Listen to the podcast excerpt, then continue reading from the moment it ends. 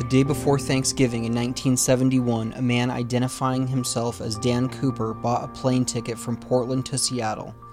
He hijacked the plane, claiming he had a bomb in his briefcase and demanded two hundred thousand dollars and four parachutes. He jumped out of the plane with the money and the bomb somewhere over the Pacific Northwest, never to be seen again. The F B I claims to have investigated over a thousand people, including dozens of deathbed confessions. In two thousand sixteen, forty-five years after the hijacking, the F B I suspended its investigation of the case. While the F B I is no longer looking for D B. Cooper, there is a community of people who are trying to solve the case on their own. Welcome to the Cooper Vortex. In this episode, we're lucky to be joined by Clarke Mayer. Clarke is a writer, filmmaker, photographer, and author of the new book Incendiary. While the only mention of D B. Cooper is in the foreword of the book, the fictional tale that follows is very good. If you know as much about the case as Clarke and I, you'll find some D B. Cooper Easter eggs hidden in there too. His book doesn't come out until November twenty-fourth, but until then, you can enjoy this interview with my good friend, Clarke Mayer. Clarke, what got you into D B. Cooper? Oh, man. So uh, you read the book. Um... But I hate to like start with my book, right? I, I know a lot of people are pitching books on here and stuff like that, but I hate to start with my book. But um, the first thing that got me in was my uncle. And, uh, you know, we were sitting outside. It was like a hot summer night.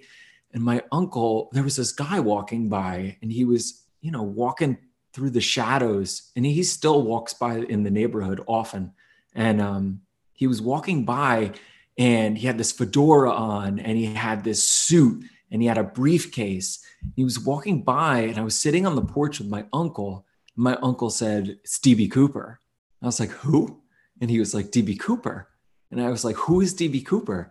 He was like, "Oh, he was the guy that, you know, skyjacked the airplane. He got away with it." And I was like, "What are you talking about?" And he was like, "Yeah, he got the money and he jumped and, you know, they never caught him." And I was like, "That's impossible. Like someone can't jump out of a plane with, you know, that much money and never be caught." He was like, "Well, he did it." And I said, "Okay." I remember going back downstairs that night to my office and looking this up, D B. Cooper, you know? And I mean, I, I feel like at that point, you just become, it's like at that point, you're sort of intrigued, or maybe you remember a little bit about the story if someone says D B. Cooper, or you fall into the vortex, right? Like that's, these are well two said. options. You, you, you're aware. And if someone says the name, it rings a bell, or you fall into the vortex. And I did. What year was this? I'm going to, so it's hard for me to say definitively what year it was, but I'm going to say probably two thousand twelve, two thousand thirteen. That feels about right. Eight or nine years ago. Where were you living at the time? Jersey. Jersey. Okay. Yeah. So not a lot of people walking around talking about it. No. And I don't live in like a neighborhood where people walk by much, but this gentleman walks by many nights. There's a train nearby that goes directly to Penn Station. So we used to assume that he would leave in the late afternoon, go to work, and then he'd always walk by at night, like ten o'clock at night. And once you started researching the case, you were just enthralled by it? Yeah. I I, I feel like there's something very, um, I don't know, there's something that is very uh, just intriguing about the case. And I think part of that is because he's never been caught. And part of that is that sort of, I don't know, that anti-hero aesthetic, right? Like a lot of people are intrigued because he's the guy that got away. And also he's like the one who, I don't know, a lot of people say stuck it to the man, right? Um, yep. You know, I'm not so into that part of the story of like the grudge or he had a vendetta or anything like that. But um, yeah, I, I think there's just something that people really gravitate towards. And for me, it was like the why. I was so interested in the why, which is one of the only answers we don't have, right? Yeah, the why or the who. Yeah, the big answer. The, well, the big question is like the who, and the other one is the why. Why? And so that was what really got me like pumped. I'm like a, so into storytelling. So it's like, why? Why do this? Why would someone do it? Because the one thing I kept coming back to was the money. He didn't spend the money. And that to me was so interesting. Like if you're going to take two hundred thousand dollars and you're never going to do anything with it, why, right? It's, there's got to be something there that is far greater than money. And that's really what made me so interested in it. And I mean, I know we could get to like Tina Bar and we can get to the whole discovering the Bills later. There's a whole nother can of worms to open with that. But for for all, for all intents and purposes, no money was spent. Agreed? Oh, I agree. Yeah. That that's interesting. I talked with Dan Greider on the last episode about that. He asked me what I thought Cooper's motivation was. Why'd he do it? And I told him, I don't know, because I don't know who did it. It's like you can't answer one without the other, and we don't have either. Yeah. He had, you know, I was listening to his episode this morning, and it was really interesting because he had a lot of big um, statements about November twenty-fourth, huh? A lot of very bold statements. Yeah. Listen, I'm pumped. I'm I'm ready. I was like, wow, he's got a lot of information about November twenty-fourth, but you know. Yeah, stirring it up in the vortex a little bit. I've had a couple people reach out to me like, dude, do you really think he's going to solve it? Are you going to be satisfied with his solve? Did he yeah. tell you who it was? Which he did not. No, no. Well, listen, he's got to like, you know, he's got to keep some tricks up his sleeve, right? We'll see what he says November twenty-fourth. Oh yeah, I'm looking forward to it.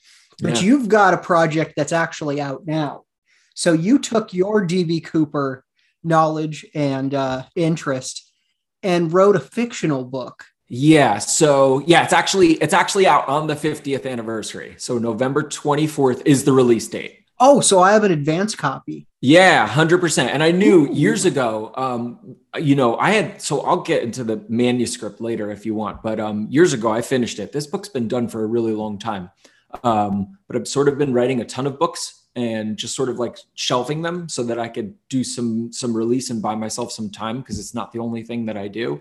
I, I started writing this and, and really, I just, I really kind of was so intrigued in the fictional elements. Like you brought up fiction, and I've listened to, as I said, every episode of the Cooper Vortex. And I find that like so few people have gone into the fictional realm. A lot of people write nonfiction about this case. A lot of people claim to have the answers, claim to have the suspect. And that's cool. Like that's what keeps the case so fun. I think everybody's firm belief that they know who D B. Cooper is, is part of the fun. I have no idea who D B. Cooper is. So I was really interested in the fictional element because I write a lot of fiction. And I sort of took these ideas, the facts, right? The things that people can agree on, and inserted them into my own fictional story. You definitely did that. Yeah. Part of the fun for me was I want to tell that story, but I don't want to get caught up in the facts because, as you know, probably better than anybody else, no one can agree on some of the things that are still questionable. And, you know, a lot of people in the vortex discuss ad nauseum all of the finer points and the details, some of which we're not even sure about. The flight path, we're not sure about, right? When the money ended up on Tina Bar, we're not sure about. Um, you know, I don't know, ethnicity, right? Uh, height, all of these things that we're so unsure about. And so my idea was I'm going to insert some of the facts into this fictional story that sometimes feels to me like a love letter to the case. Um, I'm not saying that like I'm writing a love letter to a criminal case, but a love letter to like everything that surrounds Cooper and the vortex. And for me, I only cherry picked some of the things that I knew people could agree on, and certainly fictionalized some of the things that we could also agree on, but really tried to make it my own, if that makes sense. Oh, definitely. I, I got that point real quick. I mean, like halfway through the book, I'm reading about the plane refueling and it's getting vapor lock. I'm like, oh, that's pretty specific to D B. Cooper's. I mean, the, the flight instructions in your book are the same. Right. If you replaced the name of the airline and the characters in your book with Northwest Orient and Dan Cooper, it would be very close. But of course, your book has all these details that we'll never yeah. know, and what he was thinking at the time, which I, I really enjoy. I've read, I'm going to say two and a half fictional books on the case. And I, I really enjoyed yours because it was related to the case. The other ones, they took the name and then it's, it's wacky. It, uh, it yeah. starts with the hijacking and then it's his adventures afterward. If you, if you don't mind me asking, who, whose books would you recommend that sort of lean in the fiction? Well, there's only two fictional books I'll recommend, and that okay. will be yours, Incendiary. Oh, thank you. Um, and then it, The Man in eighteen D or E. I'm so sorry, yeah. Lynn. I, I I've heard the title. That. Yeah, I've not read it, but I've heard the title. And that one's really good. That one isn't as uh, accurate to the Cooper story as your book is. It uh, has a time travel-y angle to it. Yeah. And then there's uh, there's another one. I can't even remember the name of it, but it's it's more of a romantic book about them hiding out after oh, uh, after the hijacking. And that one, it, the genre was too far from what I enjoy reading that I just couldn't couldn't do it. Okay. Okay. Yeah. Understood. But yeah, you did a, a really good job. And I enjoyed being able to sort of get into your mind as, as he's the main character in your book. Like, this is what he was thinking. This is why he did it. Right. And I don't want to give too many spoilers, but in your book, it wasn't about the money. Yeah, you don't, I don't really mind, so, like, maybe we'll stay away from like super far into the end spoilers, but like, I don't mind some spoilers. If someone wants to pick up the book because they want a good read, that's cool by me. I, I'd rather be able to talk about it. I know some people are like, don't spoil it. But for me, it's like, if you really want to read the book, you'll pick it up. Maybe you'll enjoy it. Again, you know, for Cooper fans, there's a lot of Easter eggs. For people who maybe just like a, a crime read, you know, they maybe are unfamiliar with the Cooper case, they'll enjoy it too. But I'm not, I'm not so worried about spoilers. I, I like to talk about the book. So yeah, I, I totally agree with you. You said get into um, Al's head, right? So just for the audience, Al is my stand-in for Cooper, okay? Uh, Al Ader. But I really liked Robin, J G, and uh, Rex. Those J G were like, was the name alone was a very good choice. It reminded me of those need cash now. Call J G Wentworth eight seven seven cash now.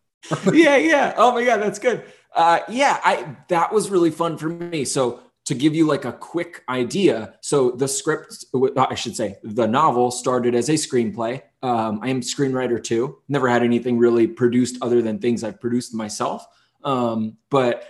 I wrote the screenplay. I really liked it. Uh, I wrote the novel first person. So the novel originally was like a novella and it was all told from Al's point of view, first person. So it was like, I boarded the plane, right? I grabbed the cash and I liked it. Um, I had it edited and I shelved it for a little bit. I went back and worked on the screenplay again.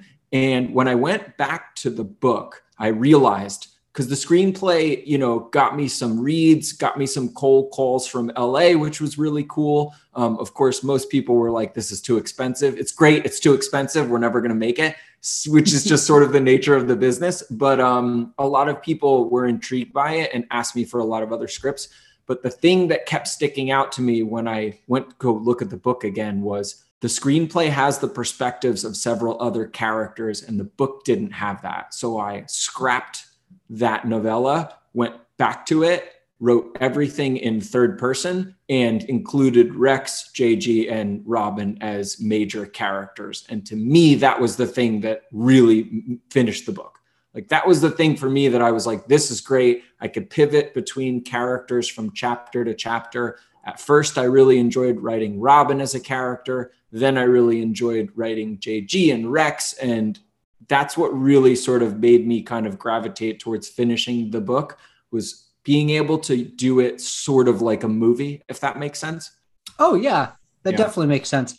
And, and Robin's character, you know, the, the Tina Mucklow stand-in, that was a really well-developed character and you felt for her in the book and were yeah. on her side many times. Yeah, well, that's part of like p- part of the fun. You know, I wrote that book and I was like, who is the hero of this story? Um, who is the villain of this story?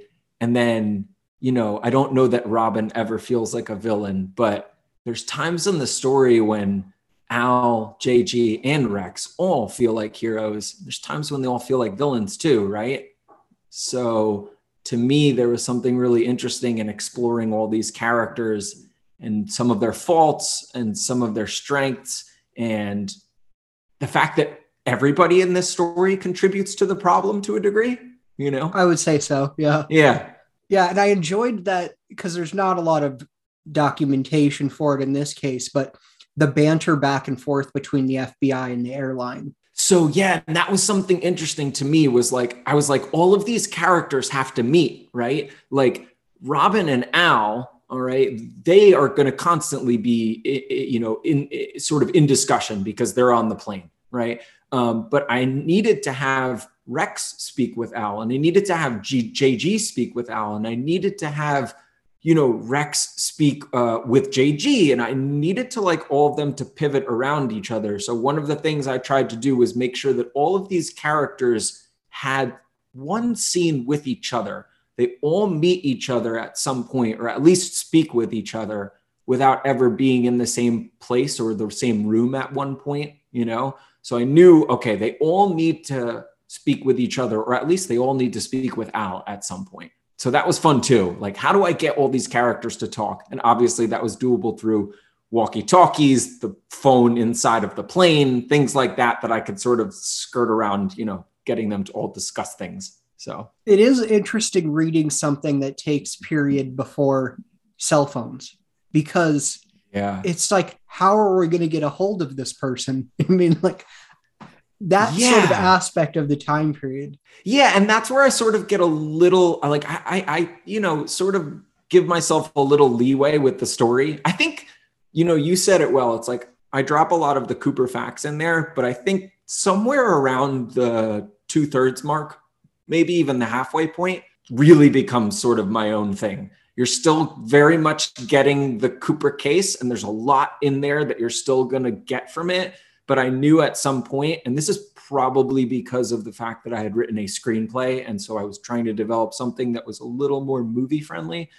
But yeah, I'd say about halfway through, that's when I start to really add some of my own fiction in, if that makes sense. Oh, it totally makes sense. Because when I yeah. first started reading the book, I thought, why did he change the names of everything in the characters? I, I don't understand that. He should have just kept it as Dan Cooper and Northwest Orient Airlines.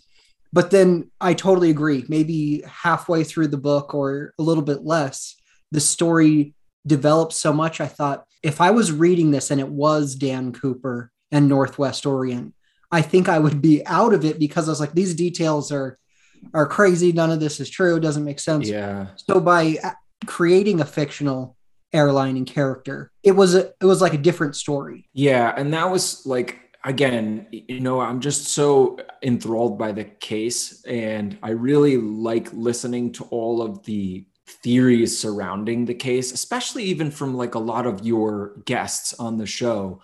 You know, before your show, it was like we were combing the internet, right? And going through the blogs and going through some of these chats and things like that. We were getting a lot of different opinions, and that's the way I sort of researched the book. But I think, interestingly enough, you've collected a lot of these ideas in one place, and you've given people voices for those ideas too. It's a lot easier to listen to a guest on your show than it is to just read text on a page and maybe go through these forums and see like the dates and the timestamps of people having discussions and conversations, or go to each individual website, you know, and staying away from some of that sort of argument or discussion was important to me. Because again, I was like, I can't commit to anything that people are going to debate. And so I have to do my own thing. It needs to still be very much, um, I don't know, it, like just rooted in the Cooper story, but I have to do my own thing. That's just my personal sort of taste. I was like, I don't want to write just the Cooper story, because if I put that book out there, people are going to read it and they're going to go, no, that's not what happened. Or the details are all messed up. That's not, that's not at all what happened. You know, uh, your flight path is off. And I'm like, well, no one can agree on the flight path anyway. So I was like, I have to just pick my own, you know, I have to pick my own details in that department. Well, what's your take on D B. Cooper's flight path? I don't know. I mean, I, you know, it's so strange. I, I'd love to believe that he I'd love to believe that the most traditional version, which is really just like kind of over the woods, makes sense. You know, you live out there, right? I, I used to. I'm in Colorado now. Okay, you're in Colorado. So I, you know, the furthest I've been out there is Portland. I've been to Denver and Boulder many times, but the furthest I've been out there, um, let's say the Northwest, is is Portland. So I don't know the area so well. But again, it's like so many different theories about the flight path makes me wonder if anybody really even knows what the flight path is. It's it's so frustrating. Yeah, I tend to I tend to believe the official flight path. Just because, like, yeah. how many dudes were involved in creating that? I mean, the air traffic controllers, you had the SAGE radar system, you had the, the crew in the plane. And so they agreed on this path. I wasn't there. I wasn't yeah. monitoring any of the radars at the time. So I'll I'll go with the expert consensus at the time. Yeah, I think that the pilot and air traffic control, that's probably your best bet, just because why would their information be inaccurate, right? It's like Occam's razor, right? Like the the, the easiest answer is probably the answer. Um, maybe that's not true for every detail in the case, but as far as the flight path goes, I'm going to have to lean towards probably what they suspected originally. Do you think the F B I's drop zone is accurate? Probably that too. Um, I, I think when it comes to the drop zone, again, it's dependent upon the flight path, right? It's like the drop zone and the flight path are kind of connected. Um, yeah, I'd say so. Yeah. How specific is the drop zone? I don't know. You're jumping out of a plane at ten thousand feet. So, I, you know, I'm not a master parachuter. As a matter of fact, I'm not a parachuter at all. Never jumped out of a plane in my life. Um, but I'd have to imagine that's probably p- pretty accurate too. Um, but then again, you know, you find no evidence. So who's to say, right? There's no evidence that proves any of these things anyway. I mean, we don't even have uh, uh, nothing, not a shred of parachute, not an article of clothing, not a bit of D N A, even if, who would we even know whose D N A it is, right? Like there's just nothing. That was always something too that really sort of got me all crazy, was like, why is there not a shred of evidence? Not anything. I mean, I think a lot of people were like, a lot of people sort of lean towards like, well, just go start digging out there. You'll find bones, right? I don't know though. I, will you? I don't think so. No, at, at this point in time, definitely. If you just face plants into the ground or augers into the ground, as Himmelsbach would say. Yeah. I, I think you would have found something by now. I mean, he wasn't jumping with nothing. And I don't know, I've never seen um, a body impact the ground from ten thousand feet. Um, I don't know if I want to Google that, but I doubt that the person goes five feet into the ground and it self-seals itself. Yeah, I always, I, listen, I didn't go this route in the story, but in theory, I, I always imagine that if somebody was going to do it, they probably would have just left the parachute, right? Like, why, that's cumbersome. Why bring it? I had my own reasons for doing it in my story, but in real life, I, I, I would have imagined that someone would have just left that parachute, especially if they hadn't touched it. Like, why even take it? What does it matter? They know you jumped out of the plane. It's not like it's going to be evidence in any way. They know you took the parachute, right? So if he did survive the jump, why even take the parachute? Right. And getting the parachute out of the pack is easy, but getting it back in is difficult. Yeah, for sure. I, listen, I've never packed a parachute. I could, it sounds hard. So. Yeah. I mean, he could have just lightly buried it, threw some leaves over it or something, but I mean, people march through those woods all the time. People walk through every area. It, it would have been seen by now. Yeah, even just a piece of the fabric, right? Just something, a, a string, a, something. I don't know. The fact that there's no evidence whatsoever is always something that's baffled me, right? I mean, the money is the only thing. The money at Tina Bar and the lost cigarette butts, right? Yeah, the money at Tina Bar, and that that's really the only piece of evidence after the hijacking. And all it does is add more questions. It's the money's in the wrong spot. How did it get there? Yeah, I was, I was, so I've listened to all the stuff with regarding, uh, you know, the Weber family, let's say Dwayne Weber, but in the H B O doc, they do that really good section where what's the mystery of D B Cooper, right? Mm-hmm. Uh, in the H B O doc, they do that really good section where they go to the lake. Uh, I'm sorry, the lake, they, they go to the river and they tell the story of when Dwayne went to the river and threw the garbage and The money floated down, and that was the only logical pitch I've heard for why the money wound up at Tina Bar. I, I, because a, a lot of people talk about how the money would have, um, you know, sort of disintegrated, or it would have shown the wear and tear of time, or it would have had mold maybe, or bacteria or something like that, something that would have evidenced how long it's been there. And that was like the best pitch I've heard for why. I think I heard it first on your show. Um, what's the gentleman who came and has spoke with Joe quite a bit? Uh, Tim Collins. Tim Collins, right? Tim Collins tells that great story when they went up there and and uh, Dwayne threw the the uh, the garbage in the river, and that was like so interesting to me because I had heard that before the H B O documentary. That was so interesting because I thought, wow, that's a really good reason why the money would pop up at Tina Bar. And especially like even thinking of my own story, I never obviously would include that because my story doesn't go on after the sort of events of the night, right? It doesn't go on after the events of Thanksgiving Eve. But I always thought, wow, had I decided to like continue my story, that's a really interesting way for the money to pop up, especially if somebody who really was intrigued by like putting this myth out there or knew what they were doing. That's a really cool way to reignite interest in the case or tease people. I don't know if that's necessarily what the theory is regarding that story that she tells. That's a really cool theory. Like somebody goes back there and they're like, eh, it's been quiet for a while.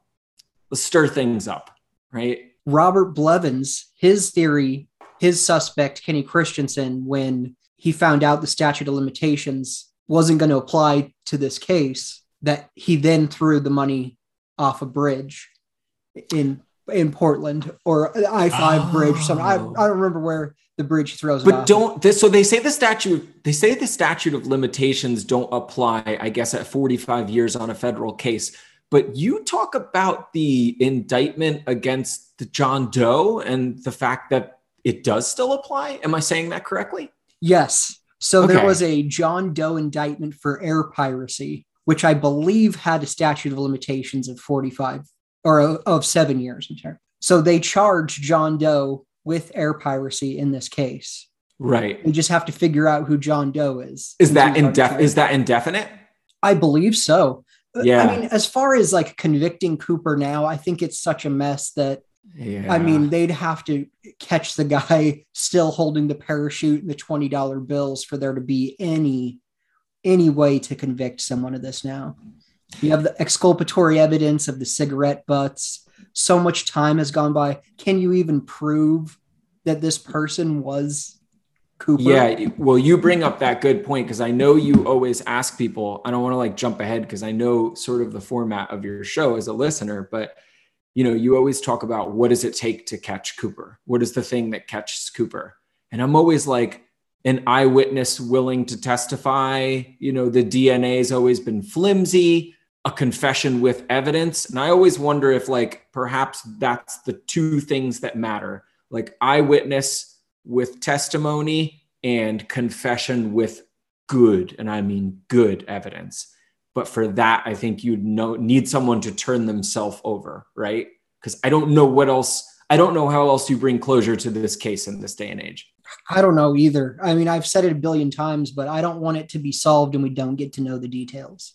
You don't want it or do want it? I don't want it to be solved. If if we find yeah. out tomorrow that it was you, Tyler Durden committed this crime, uh, but he passed away um, in the early nineties. Yeah. And, and I don't get to know like what happened when his boots hit the ground, where he landed, what he did, where he went, uh, the details of the planning. It almost feels like it would be disappointing if the case was solved. Yeah, if it's solved that way, because then people have to start digging into this dude's life to try and come up with some of these details. Yeah. I almost wonder if perhaps someday the F B I may release some type of information that's like, listen, this is our best guess, but we'll never say it officially. Uh, this is what we think, or this is what we believe. This is a really good suspect, but there's no official way to say it. I, I don't think the F B I would do that, but I don't think they have enough to even do that. Because yeah. I mean, I've been looking at some of these F B I files as well as many other people in the Vortex, and I've seen files from seventy-six, seventy-eight, where they're like, we have no idea what to do now. We've chased every lead. We have no legitimate suspects in this. What should we do next? Yeah. And, you know, early on, that was another thing that influenced me was you have all these suspects and it's like pretty clear that none of them are D B. Cooper, right? Like, interestingly enough, with all the suspects we have, everybody thinks they have, the, right? Like everybody thinks they know who Cooper is. And one or few of them will be right. Most will be wrong. Unless everybody sort of rallies behind the same suspect, you know, most people will be wrong and very few will be right. If it's solved on November twenty-fourth, and let's say it, it's one of the major suspects that's been floated around for a while, what is the reaction in the Cooper world? We all agree this information is correct, but now I have to throw away all the work I've done the last ten years on my suspect. Yeah, so I guess maybe people who had the right suspect or maybe had that suspect as a secondary suspect, or maybe were like, I always thought it might have been him or, you know, or her for that matter. And, uh, you know, maybe those people will feel some sense of victory of like, I, I, I was on that trail and it's evidenced in the drop zone, or it's evidenced in any of these websites that people used to frequent. Like, you can see my posts years ago that I said it was that person, even if they weren't my prime suspect. Maybe some satisfaction for them. For the rest of people, I almost wonder if they'd be like, oh, you know, because then you get into like the conspiracy section of the Cooper case, right? You almost wonder if people who had the wrong suspect would be like, but that's B S too, right? Like, I if, think there if, would be a few people that would definitely do that. Yeah, in, don't in spite don't of listen. Overwhelming evidence. Yes. Don't listen to that evidence because it's not accurate. And here's something about that testimony that makes it not accurate. It's still not the right suspect. I could totally see that. Oh yeah, me too. I you you, you gave me an idea. You, like I'd say a while ago when I was listening to the show, and I even wrote it down. I wrote down some notes, and I wrote down it would be really cool if, like, the F B I was like, okay, we one hundred percent have Cooper and we're letting the world know that we have Cooper. And in the next two weeks, we will officially release the name in the press conference. And then like in Vegas, there's like twenty people that you can pick and there's odds and you can bet on what the name is going to be. And like, you have all these different... so into that. Yeah, it's so cool, right? And I thought, I was like, wouldn't it be so cool... Obviously, I don't think the F B I can condone like betting on a case like that. But I thought it would be so cool if maybe privately, right? Like if the F B I was like, we have the suspect, we're going to announce it at this press conference. And then all of a sudden they were like Vegas odds, right? Like the Oscars, where like sometimes the people will bet on the strangest things. And then it's like twenty names and all those names have odds of being the, you know, the, the, the suspect that they declare is Cooper. Um, of course, if it wasn't any of the suspects that we sort of know and love, then names that stick out might be a red flag, right? Like if there was one name on the list of twenty suspects and the odds were really bad and this name was at the bottom and it was a name no one in the Cooper Vortex had heard, people might be like, that's D B. Cooper. That's the one. And none of us knew it. So I don't know. It'd be really cool though. I'd take a bet. Do you think Cooper is a name that we haven't heard yet?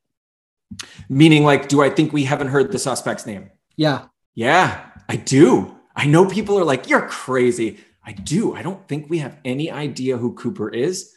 Um, I don't think that we ever will.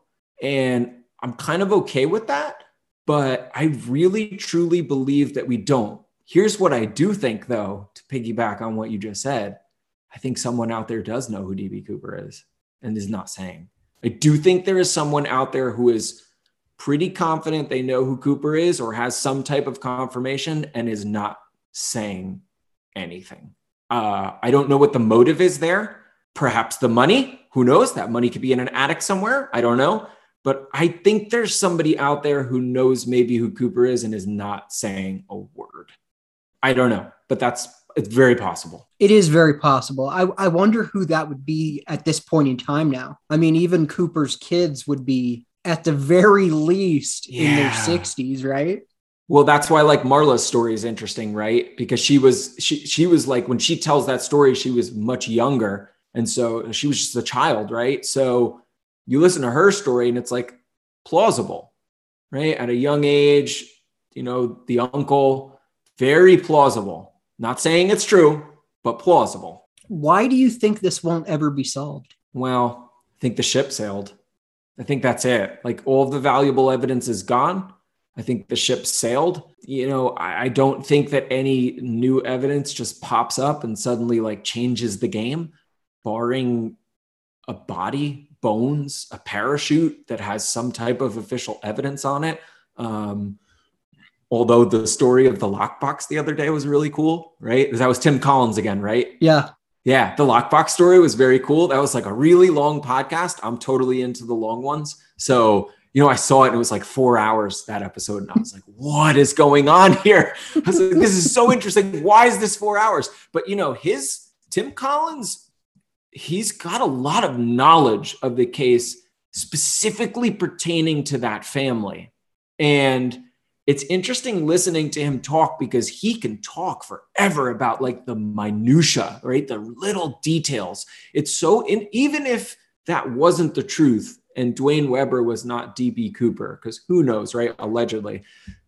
Even if it wasn't the case, like Tim brings so much detail to that story that you can't help but become intrigued by it. Wasn't he even in the beginning like, no way? Didn't he think there was no way that he was a suspect? Yes, he. Uh, yeah. I believe it was he was trying to eliminate Dwayne as a suspect real quick. About a one eighty. Yeah.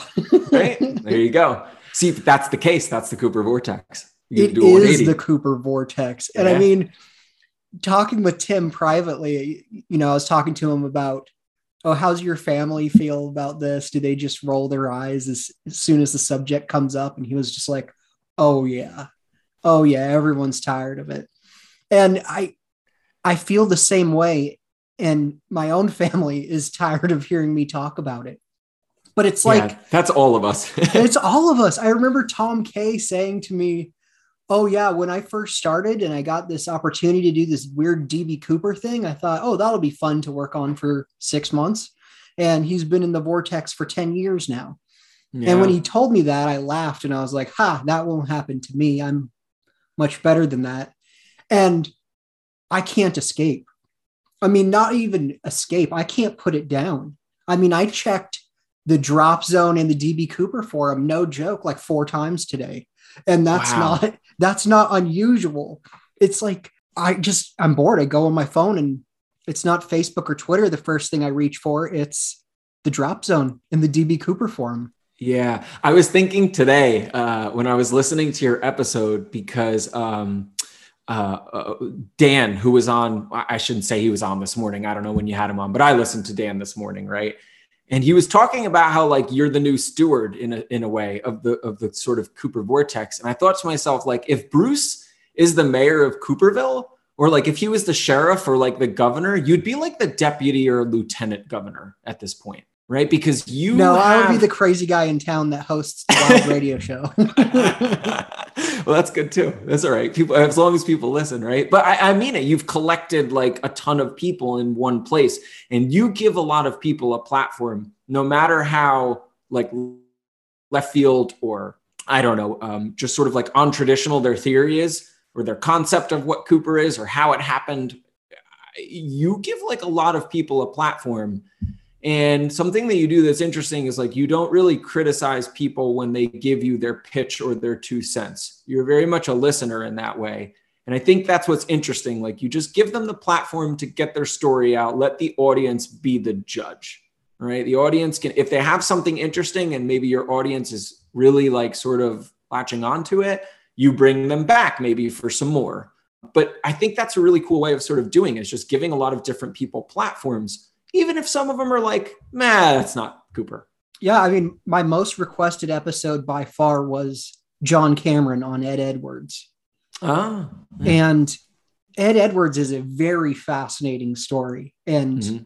a wild one and interesting. And Cameron's book is even more wild than that. But there's really like nothing to link Ed Edwards to being Cooper. Yeah, you need concrete stuff. Right? Like, if you're even going to entertain a suspect, you really need some concrete, not proof or evidence, because we really don't have much of that. something that points to the case and is enough to re-examine or examine more in depth, right? It's always those suspects who we have a lot of details to examine that really make the best suspects. And again, I don't think any of them necessarily will ever, ever be proven. We sort of like to gravitate to the ones that are like, well, this person has like two or three good points, and this person has seven or eight, but this person consistently has like twenty bits of information that all click. Now, we probably can conclude they weren't the person or that they were not Cooper, but there's still so much evidence there that makes their, uh, you know, the case for them being Cooper certainly not one to write off. Oh yeah, and I mean, I'm I'm surprised by things all the time. I mean, I am a very gullible person, so I have to like check myself on that sometimes. Mm. But I remember seeing Nat LaFolk's book pop up, D B. Cooper Exposed, on Amazon, and like mm. I'm on top of everything. So as soon as a D B. Cooper project or anything pops up, I'm there. And I saw that one, and on Amazon it said like, pointing to E. Howard Hunt being mm. D B. Cooper. And it was just, I was like, oh, no way. This book is going to be insane. And I got it and I started reading it. And I was like, this book is great. And like, I'm still not sure how I feel about E. Howard Hunt as a suspect. He had the ability to plan this, certainly. He probably had the ability to pull it off. He's a dead ringer for the sketches. And it's a very interesting story, but I think one of the most valuable things about Nat LaFolk and that book is he did a really deep dive into the sketches of Cooper. Yeah. One thing I, I want to interrupt you, but one thing I've always listened for on your podcast, and I'm, correct me if I'm wrong, I don't recall that you've ever touched it or brought it up. Have you ever read the story of Martin McNally? Yes. Okay. Yes. I was right. working I, to get him on the show. Uh, that sort of fell apart. I'll probably uh, reapproach that here soon. Okay, because I heard his uh, episode on episode one hundred of Criminal. Yeah, um, and he did that uh, American Skyjacker series. Oh, okay. I didn't know that. I just, I, I, I listened to Criminal a lot. Uh, I love that podcast. And I, they got to episode one hundred and, you know, I was like walking the dog and it was like in nineteen seventy-one, a man named Dan Cooper boarded an airline. And I was like, what's going on? This is so great. And they did the Martin McNally one. And I was like, this is so interesting. The reason I thought McNally was so fascinating was for everybody who comes to the Vortex or argues in the forums and says, this guy had experience. McNally had none whatsoever. And I wrote my book before I ever heard of the McNally case. And after I finished my book, I was like, this is plausible. McNally did it, you know? Because at first I was like, wait a minute, maybe I sort of crossed the line. Is it possible that maybe I went too far-fetched? I don't know, maybe my details are off. And I was like, no, he did it. Right? With no experience. What do you say? He went to the library for like a handful of hours. Went to the library yeah. and there were three books about skydiving and he read most of them. Yeah. Said he had rarely, if ever, been on a plane, never put a parachute on, never jumped out of a plane, walked out with five hundred two thousand dollars. yeah. yeah. And he doesn't even make the jump sound that difficult. No, he makes it sound like so easy. Like he went for a bike ride. Yeah, I mean, and that American Skyjacker, I only remember him saying like he jumped out of the plane and was surprised by how hard the wind hit him. But then yeah. he gets his bearings, pulls the chute, and yeah, lands safely a, on the ground. Makes, makes a landing, yeah. All the Cooper copycats survived their jump without incident. Yeah, all, all caught, all survived, right? Mm-hmm. That's wild. It's so crazy. It, it just, to me, you know, I think that sort of, It makes it makes the theory that he, this guy had tons of experience. You know, it was a conspiracy or something, or he was a, a government official, or he had war experience, or all these things that people bring up. And I do believe those are all valid. I'm not knocking any of those theories. A lot of people have really good reason to believe that this gentleman, whoever Cooper was, or lady, had plenty of experience, right? And I just think that like a lot of the ones, like you just said, who were arrested and survived, like kind of kind of makes that theory a little weak. you know, because it's like, I don't know, a lot of these people didn't have that much experience, or if they did have some experience, they all survived. So people who say he definitely died, he definitely died in the jump. Really? I don't know if he definitely died in the jump. Possibly, sure, but not definitely. Not definitely. I mean, I I would put his odds at surviving at ninety-five percent. Ah, that's high. Wow. What would you say the odds are of surviving the jump? Um, well, you know, I don't understand all of the finer physics of it, and I certainly have never done any skydiving, but I think if he knew the area uh, to a certain degree, and at least he knew how to land or, uh, you know, survive, maybe a minor injury, um, an injury that could be walked off uh, or at least survived. But I, I think the idea that he survived, I'm going like eighty percent. I say eighty percent survival. eighty percent. All right. And you're wrong. It's ninety-five, but okay. Here's another reason. Ready?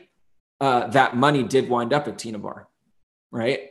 Unless somebody found it, kept it, and didn't say anything, and then decided to release some of it for, I don't know, fun and games, that would make me suspect that he was alive way after when that money found its way to Tina Bar.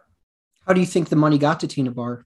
I, I'm going to have to agree with some of those theories that say it was it was put there. I, I just, that money probably shouldn't exist being exposed to the elements, right? Like after being exposed to the elements that long, I don't see how the money wouldn't have shown more evidence of wear and tear. By the way, all right, I'm just going to throw this out there. If you know anyone, or if you've spoken with anybody who has or has access to a Cooper bill, I am in the market for one. I would like one.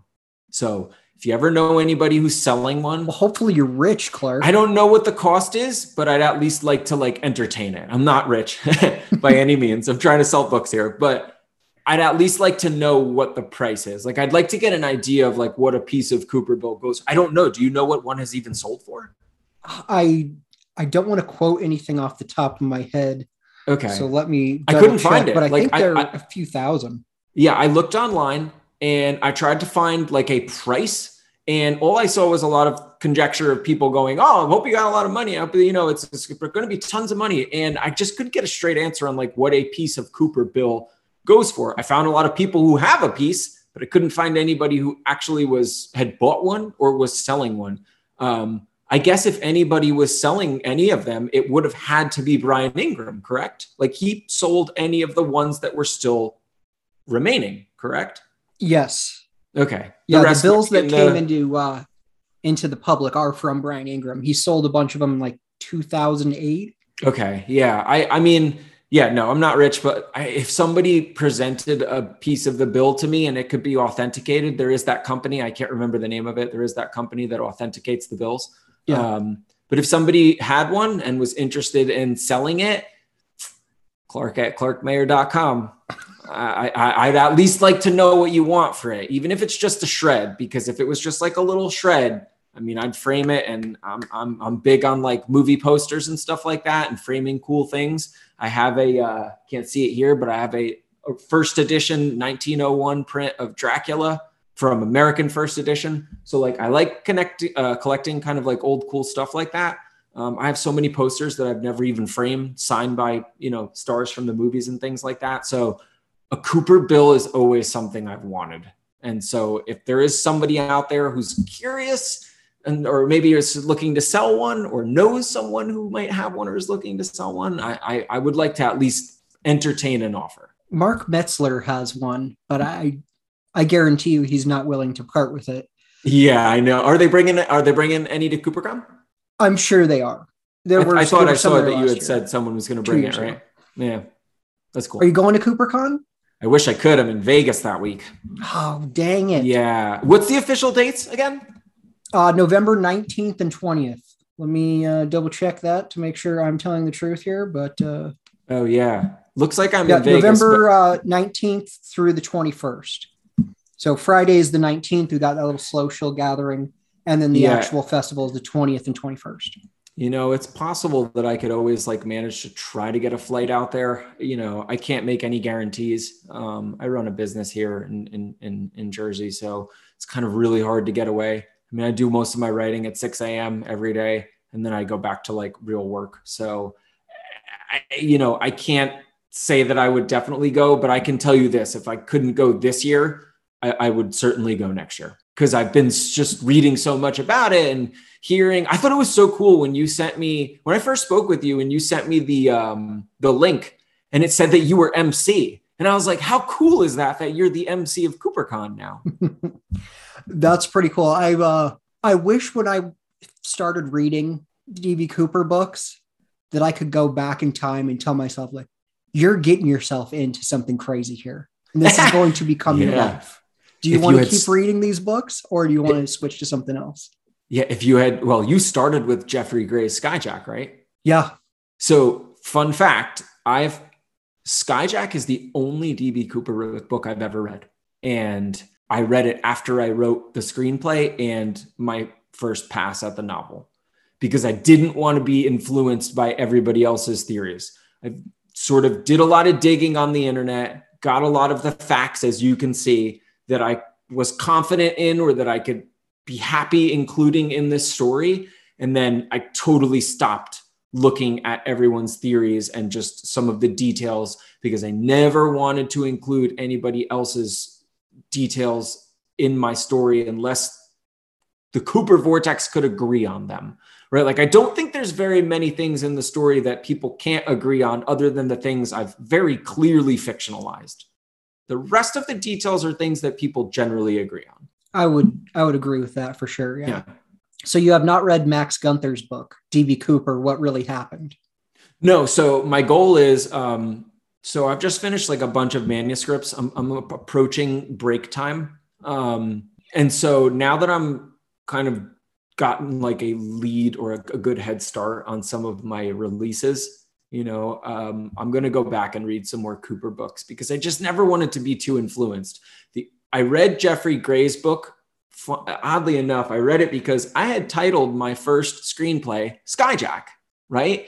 Um, and never knowing that. Now with a screenplay, it's like, you don't have to worry about the trademark or copyright of a script like that, because you're putting it out there on spec, right? If you sell it or someone's going to make it, you can change the title. Until then, it's just a concept, right? And I was calling it Skyjack, never having even known about Jeffrey Gray's book at all. And I finished my first draft, and then I finished a draft of the book. And then I saw that, I went and researched all the titles of D B. Cooper books. Then I was like, what are all the Cooper books? What are their titles? What are some of the clever things and play on words that people have done? And I saw Skyjack was like number one, number one seller, right? That's the definitive Cooper story. Although I love that Jeffrey Gray doesn't get so much into the case, but gets involved in like uh, just the people surrounding the case. Right? He gets sort of swept up in it. That's why I think Jeffrey Gray's book is so good. But then I finally read Jeffrey Gray's book and I loved it. I thought it was really cool. And after that, I was like, all right, I'm never going to release a book called Skyjack, A, because I don't want to use that title. That's, that's his sort of territory, right? He's like claimed Skyjack, so I wouldn't want to use that. And B, I was like, well, it's going to be a terrible idea if I put that book all over the internet. And anytime people look up Skyjack, Jeffrey Gray's book's going to come up, right? And I'll be like trailing behind. I wrote a very different story. And of course, again, it's fiction, but still I was like, that's, I didn't want to do that. But yeah, Skyjack was the name of the screenplay. So there you go. Well, next I, I want you to read Max Gunther's book. Okay. I'm going to write and it down. It's not, it's not one of the most popular, but I think it's one of the most interesting. You've mentioned that that's one of your favorites.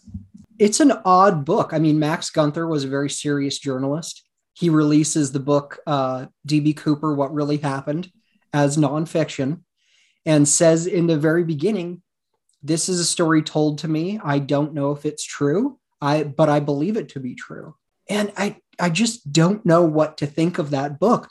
Some of the things, the book came out in uh, eighty-four, eighty-five, I believe. And some of the things in that book ha- we've found out since its release would be relevant. I mean, in the book, he was working in, in industrial chemicals, I believe. And then some of the things found on the tie point to, it's very likely he worked in industrial chemicals. Uh, there's yeah. this Lake Elsinore parachute visit, drop zone visit that's in the book. when the F B I files are released, oh, there was a Lake Elsinore parachute visitor that was suspicious. So he had some of these things right before they would have been public knowledge. So how did wow. he know that? And the, the story yeah. is basically told from, from his, his girlfriend, essentially, after he passes to Max Gunther. Wow, that's interesting. That kind of reminds me of, um, there's a Jack Higgins book called The Eagle Has Landed. And it's like a fictional, it's a good movie about it too. A lot of big stars in it. Um, it's like a fictional story about a plan to, uh, during the Second World War, to kidnap Winston Churchill. But in the beginning of the book, Jack Higgins is sort of playing himself as the narrator. And the first chapter is him as like a journalist going to uh, Germany to try to investigate some type of story. And he goes off on this tangent. And in the beginning of the book, he tells you uh, this story could be fiction or nonfiction. It's up to you to decide whether it is or not. And when you start the book, it's such a fun read because you're like, you know, you picked up a fiction novel, but then he sort of sets you up for like, but it could be true. And you're like, oh, wow, this just made the read more interesting. And this is the first chapter, you know? Yeah. So, but that's a good one. That's one. There are a few people who are fans of that book. And I, I really enjoy talking to them about it. And most of the other people in the Vortex just, yeah, it's garbage. Who cares? But there are, it does have its fans. All right. I'll have to pick that up. Maybe that'll be the next one I read. You know whose book I've always wanted to read too, and I've never read it? Bruce's. Like, I know that Bruce's is sort of like, if you're not reading Jeffrey Gray's book, you got to read Bruce's book, right? Like, that's like the other entry into the sort of the Cooper Vortex, right? Yeah. I always say, if you're new to the case, read Skyjack. If you yeah. think you know about the case or you know a lot, read Bruce's book. Yeah. D B Cooper he, and the F B I? Yeah, D B Cooper and the F B I. If you think he died in the jump, I'll point you to Marty Andrade's book, mm. uh, Finding D B Cooper, Chasing the Last Lead. Marty's a good guest too. Marty's a great guest. Yeah. He's very well thought out. He has his opinions. He's he's reserved on things where he's like, oh, I'm not really one hundred percent on that. Yeah, I and don't think... Genuinely nice guy. It's very hard to commit to anything in this story. I, I, I That's how I've always felt. And again, that's sort of like what inspired me to do my own thing was I was just like, I, it's so hard to commit to any of the, the details in this story. We sh- to me, I was like, I can commit to everything up to the jump strictly because of eyewitness testimony, right? Like most of the things we can agree on happened before the jump. After that, it's all up in the air. And, oh, yeah. you know, even the details preceding boarding the plane are also up in the air. But what happened from the arrival at the airport to the jump, most of the people agree on the facts concerning what happened on the plane. Sure, there's some deviation. There's minor deviations in the details. I get that, you know, but the general ideas are the same.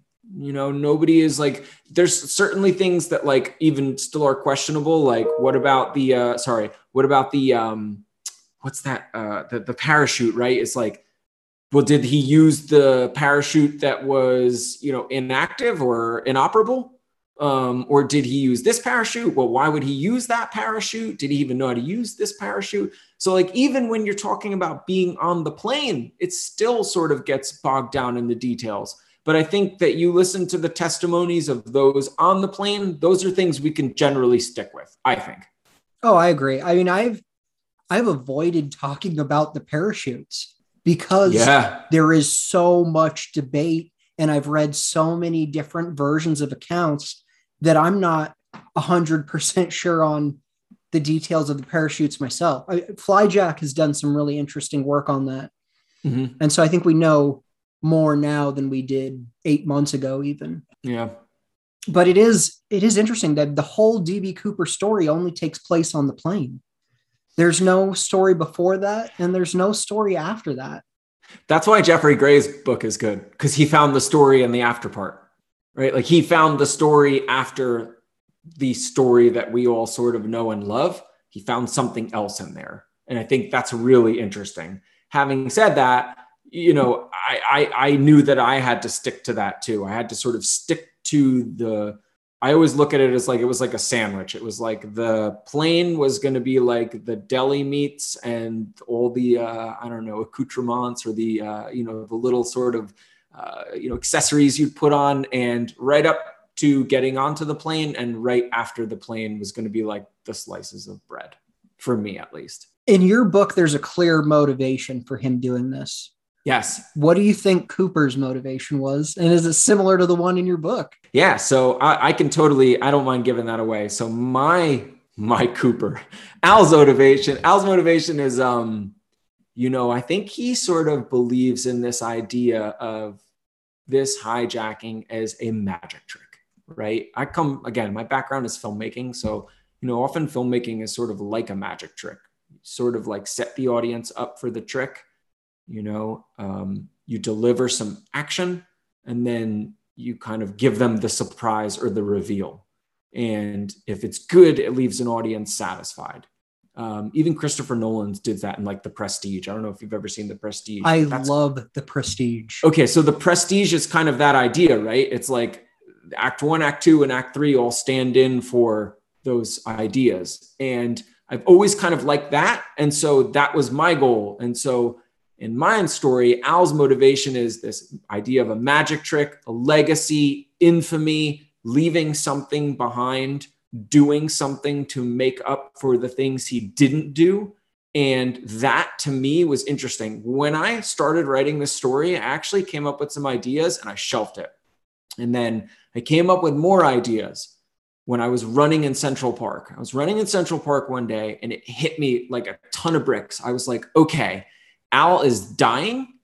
And I was like, that's good. I really like that. I was like, what does a dying man have to lose? Because everybody was like, who would do that? It's crazy. Jump out of an airplane. And to me, I was like, but what does a dying man have to lose? If you are soon to be dead already, why would you worry about dying in the jump, right? Or being caught for that matter. So I was like, okay, number one, Al has terminal illness. Number two for me was like, and he's very interested in this idea of a magic trick at thirty thousand feet. Like that's what really pushed me over the edge. And I went home and I wrote that first pass of the screenplay in like, I don't know, eight days.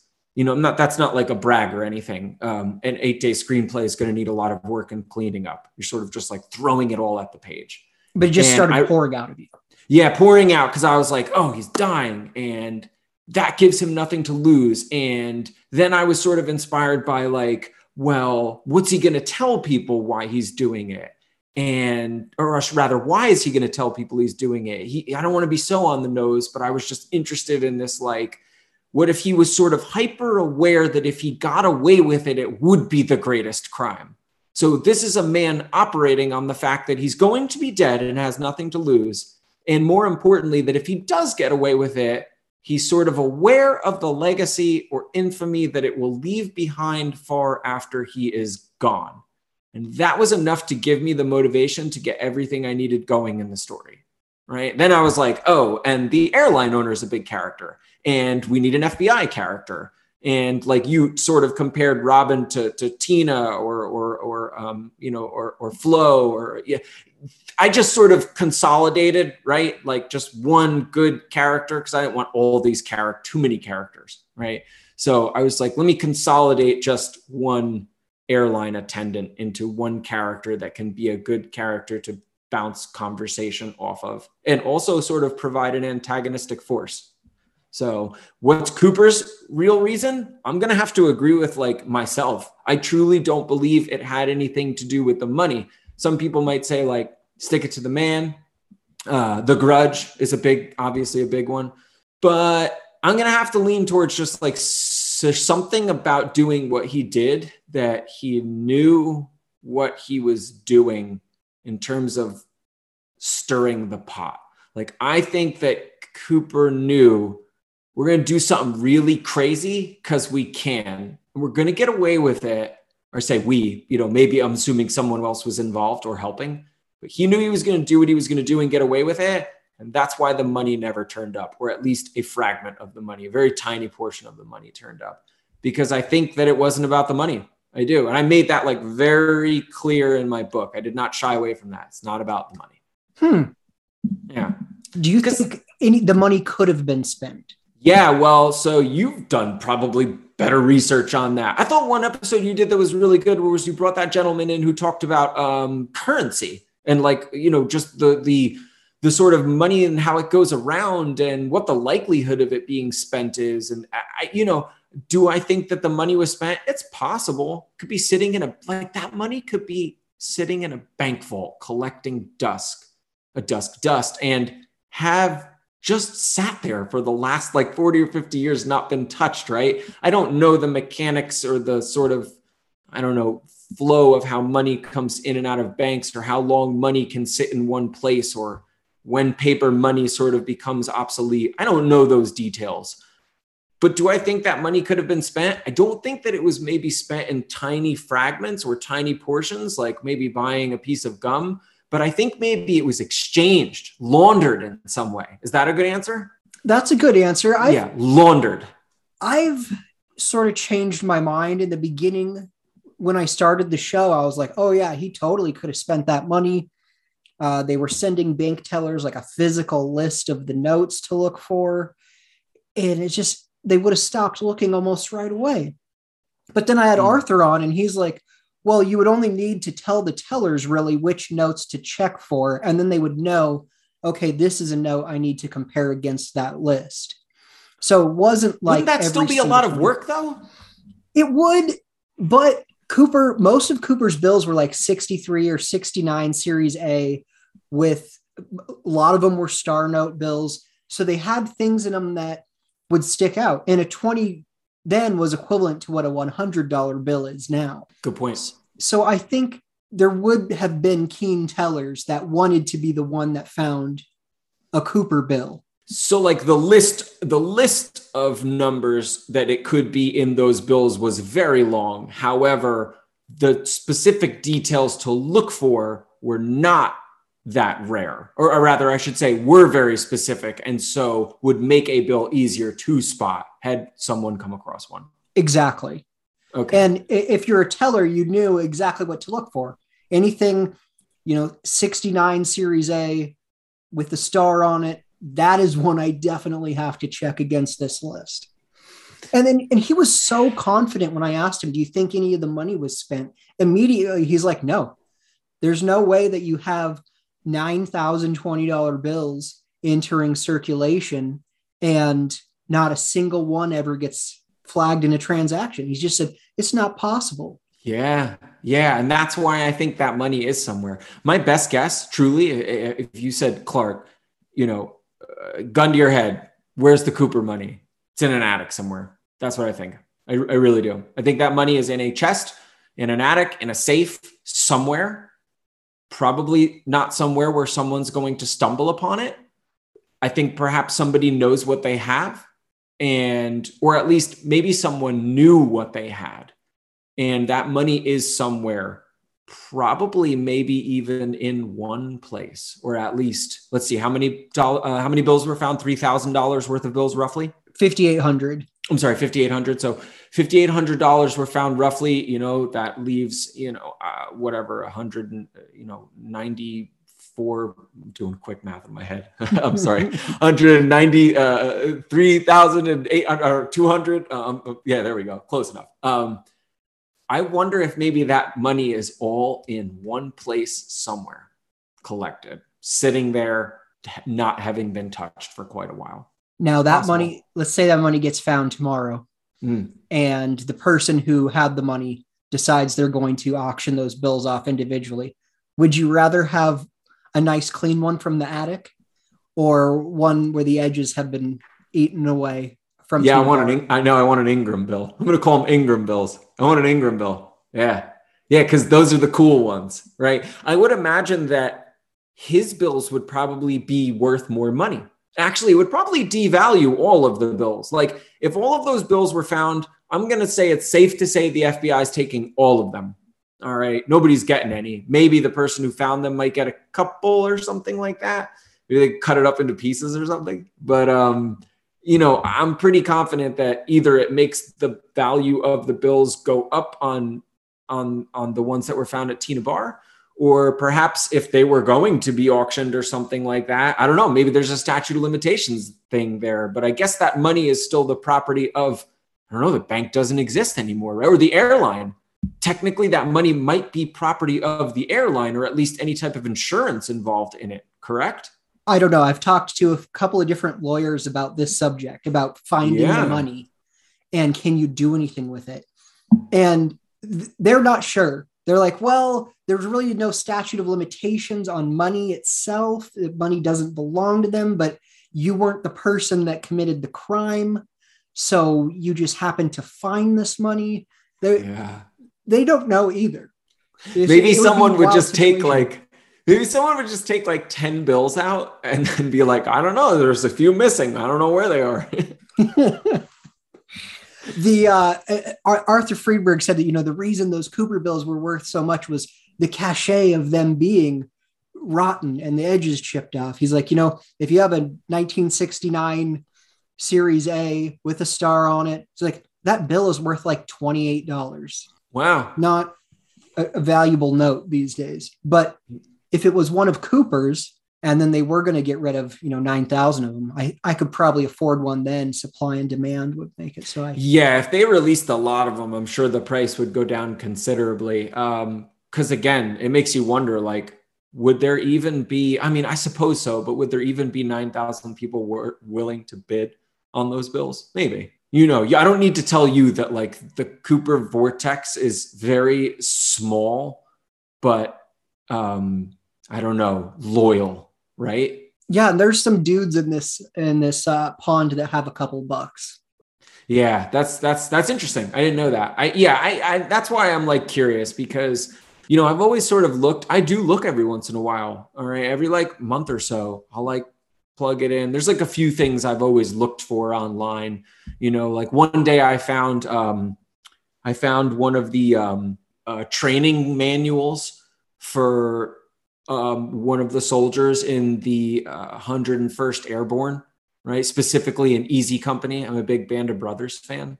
So I had found like someone was selling one um, and I just missed it by a day. And like, I look for the Cooper bills once in a while, but I just never find anything. So I have no idea how you'd even contact someone. It's not like you can go online to like an auction site and being like, in search of D B. Cooper's bills, right? There's so few you could even get that it's kind of hard to to find anyone who's even looking, you know, to say, oh, I've got plenty of them, right? So yeah, but I'd be curious. I'd be curious, at least if someone was going to throw me a number I, I'd, and they could verify, then I'd certainly be, you know, curious to at least hear what the number was. If you found the money tomorrow, would you spend the money? Would you keep a handful of it to display proudly on your wall? What would you do with it? Uh, I'm a good boy. Turn it over to the F B I. uh, no, I, you know what I'd probably do? I'd probably, so... I have some family, federal agents in my family. So maybe I'd talk to them first and be like, what, how do I need to go about this? What's the right way to do this? And then I'd be curious if maybe there was a way that I could keep one or two, at least just as a, a, a sort of token. But, you know, I, I definitely turn it over. You know why? Here's why I turn it over, Darren. And I don't even want the case to be solved. In I, I truly believe I, I like, I enjoyed this mystery, but here's why I turn it over.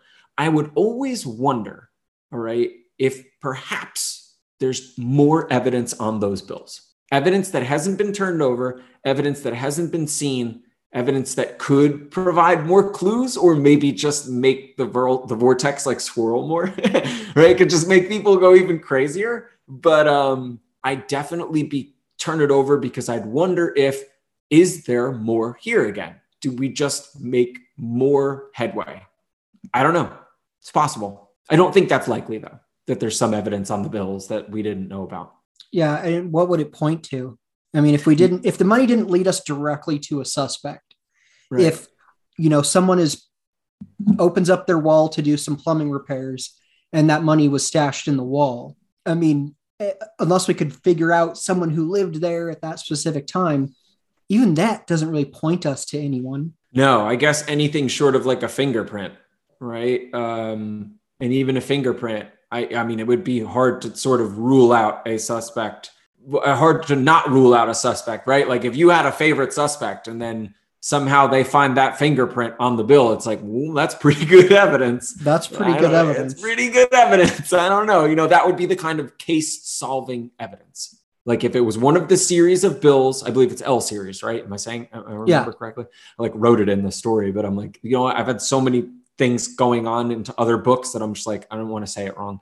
But, um, you know, if somebody found those L series bills and they can one hundred percent confirm they're the bills, and then suddenly there's a fingerprint or perhaps something D N A related, and they can confirm, well, that's some pretty good evidence right there. I don't know. At that point, I'd say case closed, or at least even if the F B I is not going to close it, I think that at least the people who are into this case can close it, um, at least, you know, for their own personal sort of gain, to just say like, okay, that's that's the end. We can sort of pack it up and go home, which would kind of suck, to be honest. It would be a lame way for the case to end. Yeah, I don't, Darren, I don't think you have to worry. I don't think this case is ever going to, I don't think it's going anywhere. I really don't. It's fifty years. Did you see the story in the news recently? I should have sent this to you, but there was a story about Randy Bachman. And someone sent it to me. A fan of his tracked down his guitar that was stolen in like seventy-five. Yeah. So my, my father was talking about it. It was on like the ticker on the news, and someone sent it to me too. And I, I heard it. I mean, listen, strange things happen. These things pop up. It, who knows? Um, well, think, it was a D B Cooper researcher. What? Oh, was it? Oh, I didn't know that detail. I just saw it on the ticker. Wh- who, who was it? Uh, he goes by Flyjack on the forums. Oh, right. That's not that right. That's a, like a forum name. Uh, okay. I, I've, I've heard the name Flyjack many times, but I don't frequent the floor, the, the forums anymore. Um, I did go on them quite a bit, um, back in the day, like maybe like, you know, when I said the, the beginning of the case, uh, I used to look at Sluggos quite a bit when I first started looking. That's not even there anymore, is it? No, he is one of the rare people who exited the vortex. Yeah. He's, so he I, said, I'm done. Don't call me. Don't talk to me. No more D B Cooper. And he had this amazing website, uh, N four sixty-seven U S. Yeah, the right. That was, that, that was the website. So I had looked there when I first started. I think that was the first place I went. Drop Zone was another one. Um, and I would sort of like, just sort of look around. I've never posted on any of them.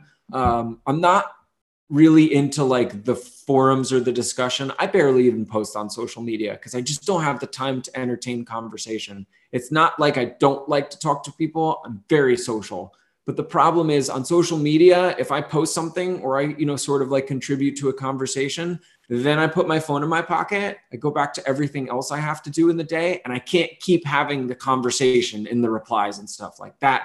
That to me is very difficult. And so I don't start conversations that I can't like maintain, you know? So I've never posted on any of the forums, but I used to like to read them. Oh yeah. I never posted on the forums until I started doing the show. And then I was like, hey, uh, you gentlemen might be interested in this show. Do you contribute now to the forums? No, not really. I post new episodes. If someone says something like, hey, Darren said this on his show, but I'm not sure what he really meant by it. Um, I'll comment.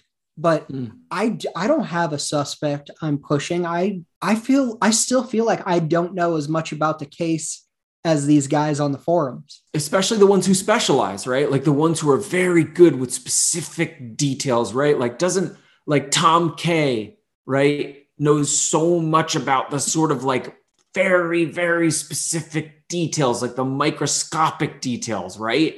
Oh yeah. He did that. He got a paper published on the diatoms on the bills found at yeah. Tina Bar. That's the new buzz, right? Diatoms. That's diatoms, the new rage. Yeah. Diatoms. Well, I remember, you know, he was the first one to be allowed to look at the actual case files. Am I correct? The evidence? Yeah. I think Jeffrey Gray was the first to look oh, at the okay. case files, but then he sort of arranged for uh, Tom to have a look at them, if I'm correct on that. But okay, it is interesting, like the only forensic work done in this case is done by a civilian paleontologist. Yeah, that's awesome. That's really cool. Like, I, you know, I, good for him. I, I like to have a passion for something that you're really, really good at in, in your spare time, to take that expertise into a total other world and contribute to it. It's really cool. Oh, it definitely is. There's a lot of you know, skydiving experts, pilots, uh, airline mechanics. It, mm-hmm. it attracts a lot of people, you know, from those industries. Mm-hmm. Okay, let's get you canceled, Clarke. Why does this case appeal more to men than women? Oh, wow. That's interesting. Um, you, you want, truthfully, I, I think it's like an identity thing. I, I think men perhaps have this, I don't know, men have this like ideal that they're like Cooper maybe, or they're like these anti-heroes. And maybe it's sort of like a, almost like maybe like cowboys, like the Westerns, right? It's almost like, like a Clint Eastwood, good, the bad, and the ugly, like devil may care, you know? Um, I, I, that's what I think. I think maybe men sort of look at this idea of like Cooper, like they could be the bad guy, but be also at the same time beloved. Yeah, like James Bond. Yeah, sure. I mean, listen, my other, uh, so like, you know, Incendiary is my first stab at like crime fiction. My other f- series, my next series of books is all spy fiction. I love spy fiction. You know, I've read all Fleming's novels and am currently reading many other writers in the sort of spy fiction arena. That's why I've always enjoyed some of your guests that sort of lean towards like Cooper was a um, well-trained individual or perhaps paramilitary or something like that. I don't think it's true. I don't think necessarily that Cooper was some sort of like ex-paramilitary or anything like that, but I enjoy those stories, right? Like I think they're fun to listen to. I think they're fun to entertain, though I don't think that they're necessarily the answer. So why do men love this case? That's what I think it is. I, I think that men see themselves in Cooper. I think Bruce has said that, right? He's right. Yeah. Yeah. I, I, Bruce said that. I think he said it on your show. I think he said it on the end of the H B O doc too, where it's like this idea that like people maybe think they, uh, or they sort of subscribe to this idea of Cooper. I've heard a lot of people talk about the Robin Hood thing. And you know what? I'm going to, I myself have, t- have talked about Robin Hood as the idea of the Cooper thing.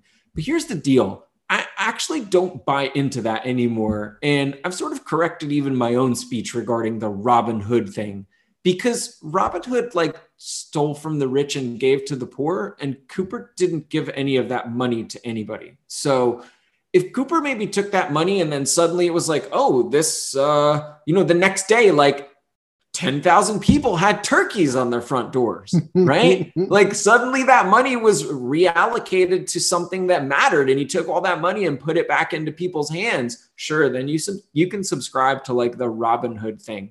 But truthfully, I-, I don't even think that Robin Hood is necessarily like an accurate comparison anymore. I really don't. I'm like, even I used to think that way, Robin Hood, but I'm like, no, I don't think so. This is selfish. This is a selfish thing.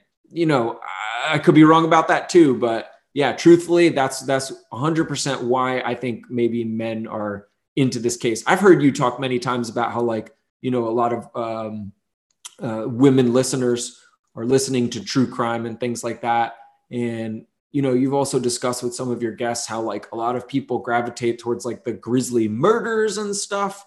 And I think that maybe people look at the Cooper case and they're like, as people have said before, like no one got hurt, perfect crime, right? Imagine if you could do the perfect crime where you mystified everybody and nobody knew what happened and people said you were a jerk because this is still a dangerous crime. And I guess people, you know, didn't suffer any physical anguish, but still mental or psychological sort of stresses of this case, both during and after the case, as we know. So I wonder if maybe people were like, this is perfect crime. And so people latch onto it, I guess. I, I can't think of any other reason why, but who knows?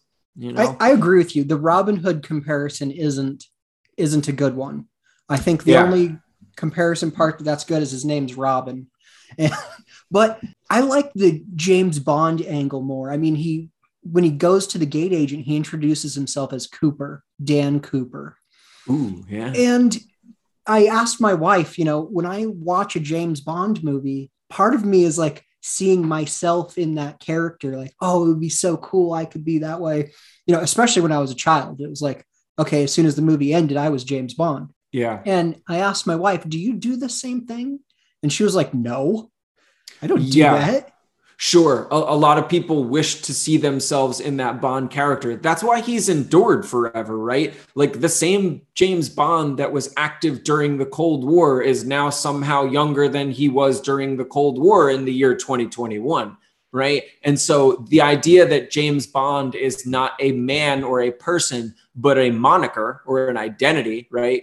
Uh, this was kind of squashed. Sorry, spoilers maybe for your listeners, but this idea has kind of been thrown out the window recently in recent Bond titles. But I remember pre-Craig era Bonds, the logic was James Bond is not, and James Bond and the codename double oh seven are not an actual person. They are codes that you take on. And this has been sort of like mashed up and re-explored in, in the recent Craig Bond films. So the idea that people would see themselves in Bond, or that Bond can endure anywhere, is because anybody could become Bond, like you said, if it's only a name. Speaking of James Bond, what do you think about the Dan Cooper comic book? Oh, did it influence? Yeah, I love that. I love the Dan Cooper comic. I do, because again, I'm so like influenced by fiction that I'm like, read that comic, knew that was a thing, took it. Yeah, I'm with it. I, I'm sure there's reasons to believe it's not true. There's reasons to certainly uh, say that it's coincidence. Cooper's a pretty common last name, right? And um, Dan's a pretty common first name too. So the idea that someone might be like Dan Cooper uh, is not crazy, right? If, if he had hijacked the airliner as John Smith, right? The same thing. So I'm not going to say that uh, it's impossible that, you know, the comic has nothing to do with it, but I love the idea that the comic influenced it. I mean, he was a fighter pilot and like a test pilot, and the name Dan Cooper, right? But then again, what a shame that we're sort of now stuck with D B Cooper, because that kind of backfired, huh? I don't know. I, I think D B Cooper is a much more fun and interesting name than Dan Cooper. Yeah. I mean, most people don't even know that he went by Dan Cooper. I mean, if you don't yeah. know the case real well, it's D B Cooper. Yeah, one little piece of misinformation, right? And I, so I tried to poke a little fun at that in my book too. Oh, just, yeah. Just for the fun of it.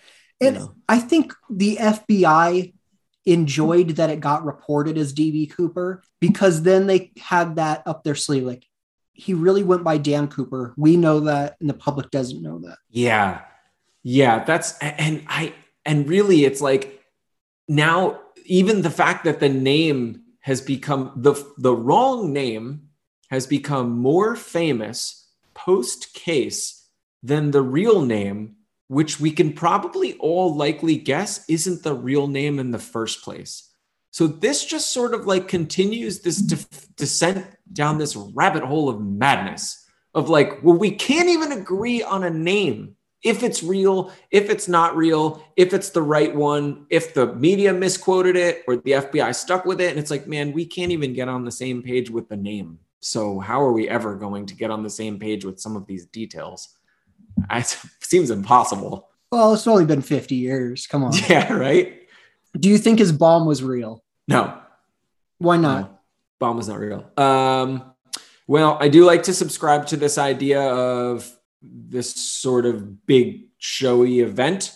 And so I genuinely don't believe that the gentleman who stepped foot on the plane that day, or lady, had any intention of harming anybody or risking it, because that's two very different kinds of people, right? Like the person who gets on that plane and is going to hijack that plane and is very prepared to do it is also not going to fear physical violence or anything like that. And so the idea that the bomb was a fake to me is consistent with the way that he treated the flight personnel and passengers, if that makes sense. I, that, I that's that my makes best sense. Guess. I haven't heard it put that way before, but that does make a lot of sense. Yeah, to I, I am not a psychologist, uh, but I'm going to assume that a guy who doesn't intend to hurt anybody doesn't bring a real bomb either, because if it goes wrong, boy, oh boy, did that really backfire. You're going to go from being this sort of infamous legend to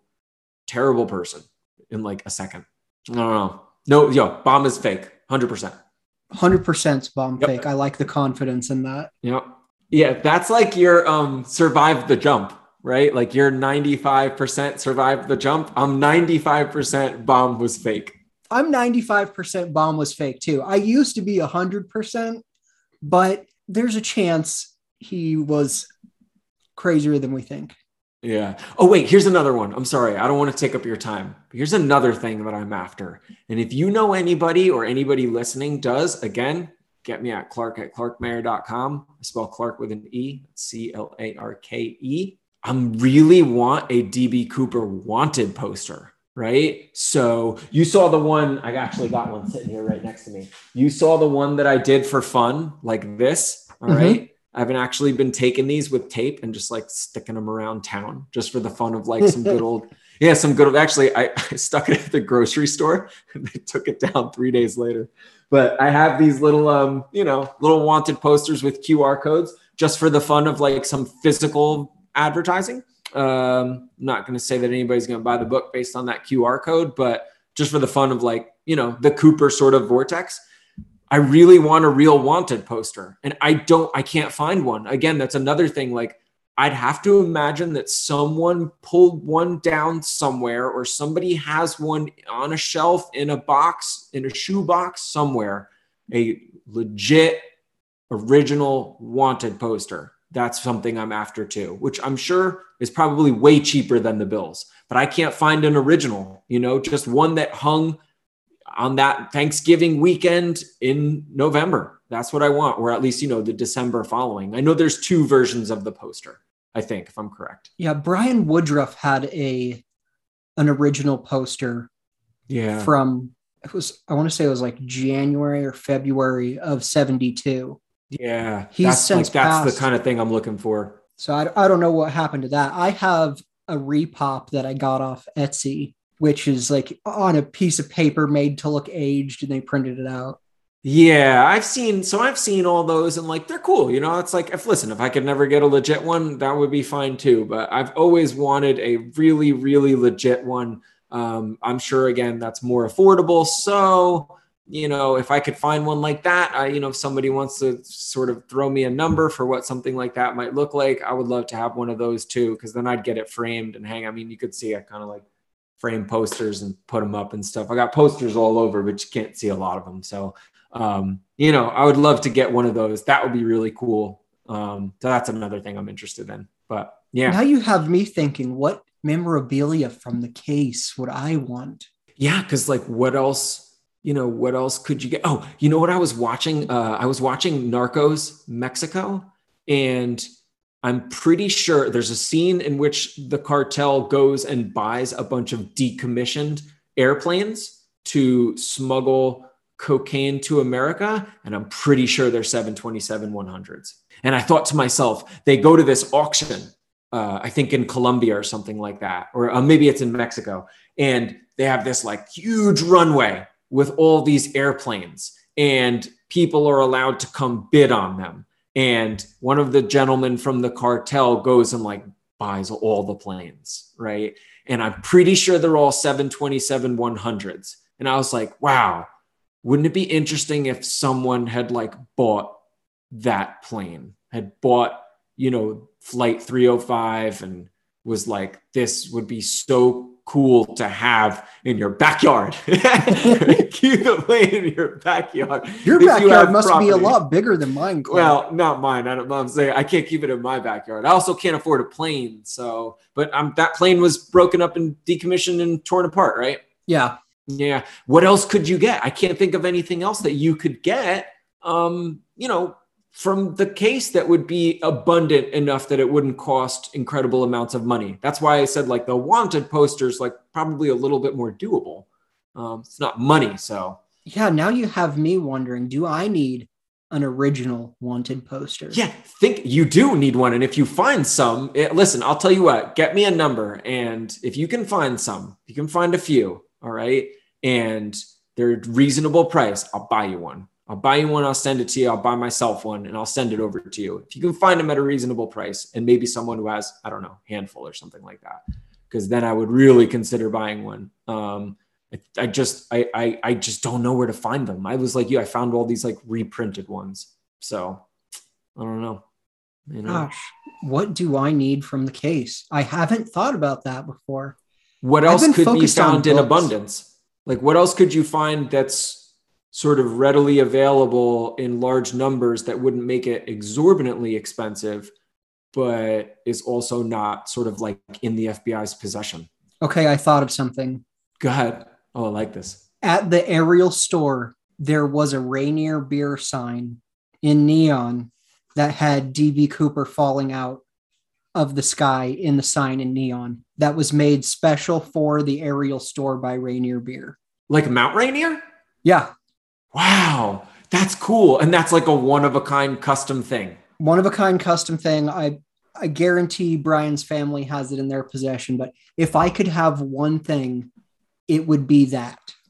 Wow. I hope, I hope after this episode, see, you're going to do me a favor because you've already had me on the show, which I'm very grateful for. I want, I also want to say thank you very much for letting me come talk to you, because this is like an honor to come hang out with you. It's like very strange for me to like listen to you talk to so many people. And, you know, you've given me, I don't know, hundreds of hours of entertainment at this point and your guests. And like, it's very surreal to come on here and just be able to like be a guest on the show. I don't have anything to contribute in the nature of facts or details like everybody else does. All I have is sort of this kind of fictional love letter that maybe really people who love Cooper will, will have some fun with. But it's very flattering to be able to come on the show and like, almost like I feel like now I am part of the vortex in some official way, right? Like I'm with, in there grouped in with the rest of these people that I find so interesting.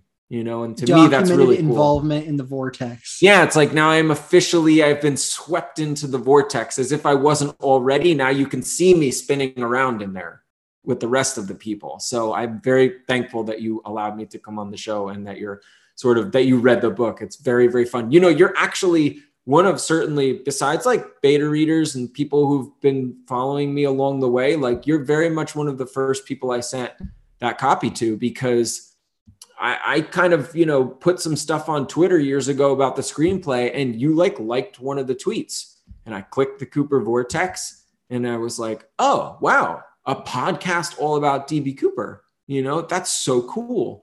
So, you know, actually I'm, I'm reading uh, Rob Bertrand's script right now. I didn't finish yet. So I, I he gave me it. I read the first sixty pages. I just got caught up in some other things the last couple of weeks. But um, him and I were speaking for some time just about screenplays and breaking into the industry and the competitions and scoring and things like that. Um, and so I asked him if I could just check it out. I just wanted to read it just to see what he what he was doing. And uh, I've, I'm about halfway through, so I will finish it soon enough and get back to him. But I do appreciate you having me. It's been like such an interesting sort of thing to come on and listen. And, and I hope that you, I really hope that you keep doing this for a while. I don't know what your plans are. I remember long back when, when you were like, oh, I think that's it. And then you were far from over at that point. Yeah. So my original plan was ten to twenty episodes. I do it for a yeah. few months and then be done. What are you at now? Like fifty-six, fifty-five? Yeah. I think uh, this will be fifty-five. Ah, or this cool. will be fifty-six maybe. Do you, I don't want to like spoil anything, but do you have anything cool planned for the fiftieth? Like, are you maybe going to do another um, stream from CooperCon or any, like you have any cool plans for the fiftieth?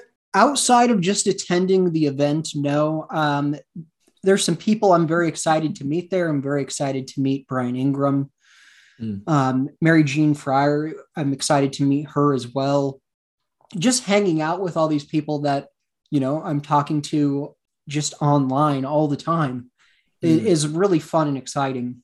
I've got some, some pretty good episodes lined up, some pretty great guests. There's uh, this new book coming out called D B. Cooper and Flight three oh five by uh, Doctor Robert Edwards. He's a mathematician in the U K, and it's an incredible account of the events. It's like he wow. read all the off, all the F B I files and put him on a timeline, which that's, you know, it's like eight hundred thousand pages, the F B I files. It's, yeah. it seems like a continuation of Sluggo's work where it was, oh. he was so focused on let's only talk about the facts that we know and get them lined up. And then we can discuss things. Mm, mm. All right. That's cool. So he's going to be on, I'm recording that episode tomorrow. Tomorrow wow, morning. You're, you're on fire right now, huh? I am. And I have a, another big guest that I'm real close to. I'll tell you that one as soon as we go off air here in a second. Okay. Because it, All right. it's, I'll it's let, too I'll let you, I don't yeah, want to you wrap tell it up the so audience. I can hear. Yeah. I'll let you wrap it up. Well, yeah, you want to save it because you don't want to like tell people and then, you know, God forbid, you know, or just like timing and the, you know, you sort of got to keep that private and then just like put it out there. Right. Oh yeah. I, I made that mistake. I told everyone, hey, I'm going to have this diatom expert on the show and she's local to Portland. This is her field of study. She knows everything about this. Um, cause I reached out to her. I was like, hey, would you be interested in discussing this paper on the show and the case a little bit? And she said, sure. I don't know anything about D B. Cooper, but I know everything about the diatoms in the Columbia. Yeah, and you mentioned that, right? I, I was yeah. like, oh, that's so great. And then I get an email back from her like a few days later, like, hey, I listened to the show. I'm not interested in being involved with it. And I was just like, oh man, that sucks. Yeah. Well, listen, you know, not for all the things that you've gotten thus far, it's like some misses, you know, some misses are going to happen. Um, maybe there's another diatom expert out there that you can grab, you know, perhaps. I'll work so. on it. Cool. Anyway, Clarke, your new Thank book, you. Incendiary, it comes out November twenty-fourth. Yeah, November twenty-fourth. You could get it. Um, I mean, pretty much wherever you get books. I, I'm sure most people would point people to Amazon, you know, ebook, paperback, hardcover. You can get any of them, but pretty much anywhere you could buy books, you can get it. Cool. And we'll have a link to your email in case people found a bunch of twenties they want to sell you, or uh, they have yeah. an original wanted poster.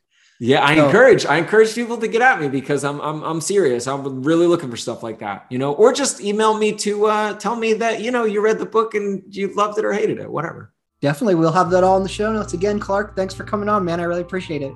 Thank you. Incendiary by Clarke Mayer. You can go on Amazon and pre-order it now. Or if you're listening to this after November twenty-fourth, twenty twenty-one, then it's totally available. After you do that, head on over to clarke mayer dot com to see what he's got going on. Also, if you have a Cooper twenty or an original wanted poster, he wants it. Hit him up at clarke at clarke mayer dot com. We've got links to it all in the show notes. Do you know who D B. Cooper was? Is your relative a suspect? Did you solve the case? Hit us up. You can find us on Facebook, Twitter, Instagram, or email us, d b cooper podcast at gmail dot com. Thank you to Clarke Mayer for sending me a signed advance copy of his book. Made me feel special and important. Thank you to Russell Colbert, who, unlike me, is actually special and important. I'm Darren Schaefer, and thank you for listening to the Cooper Vortex.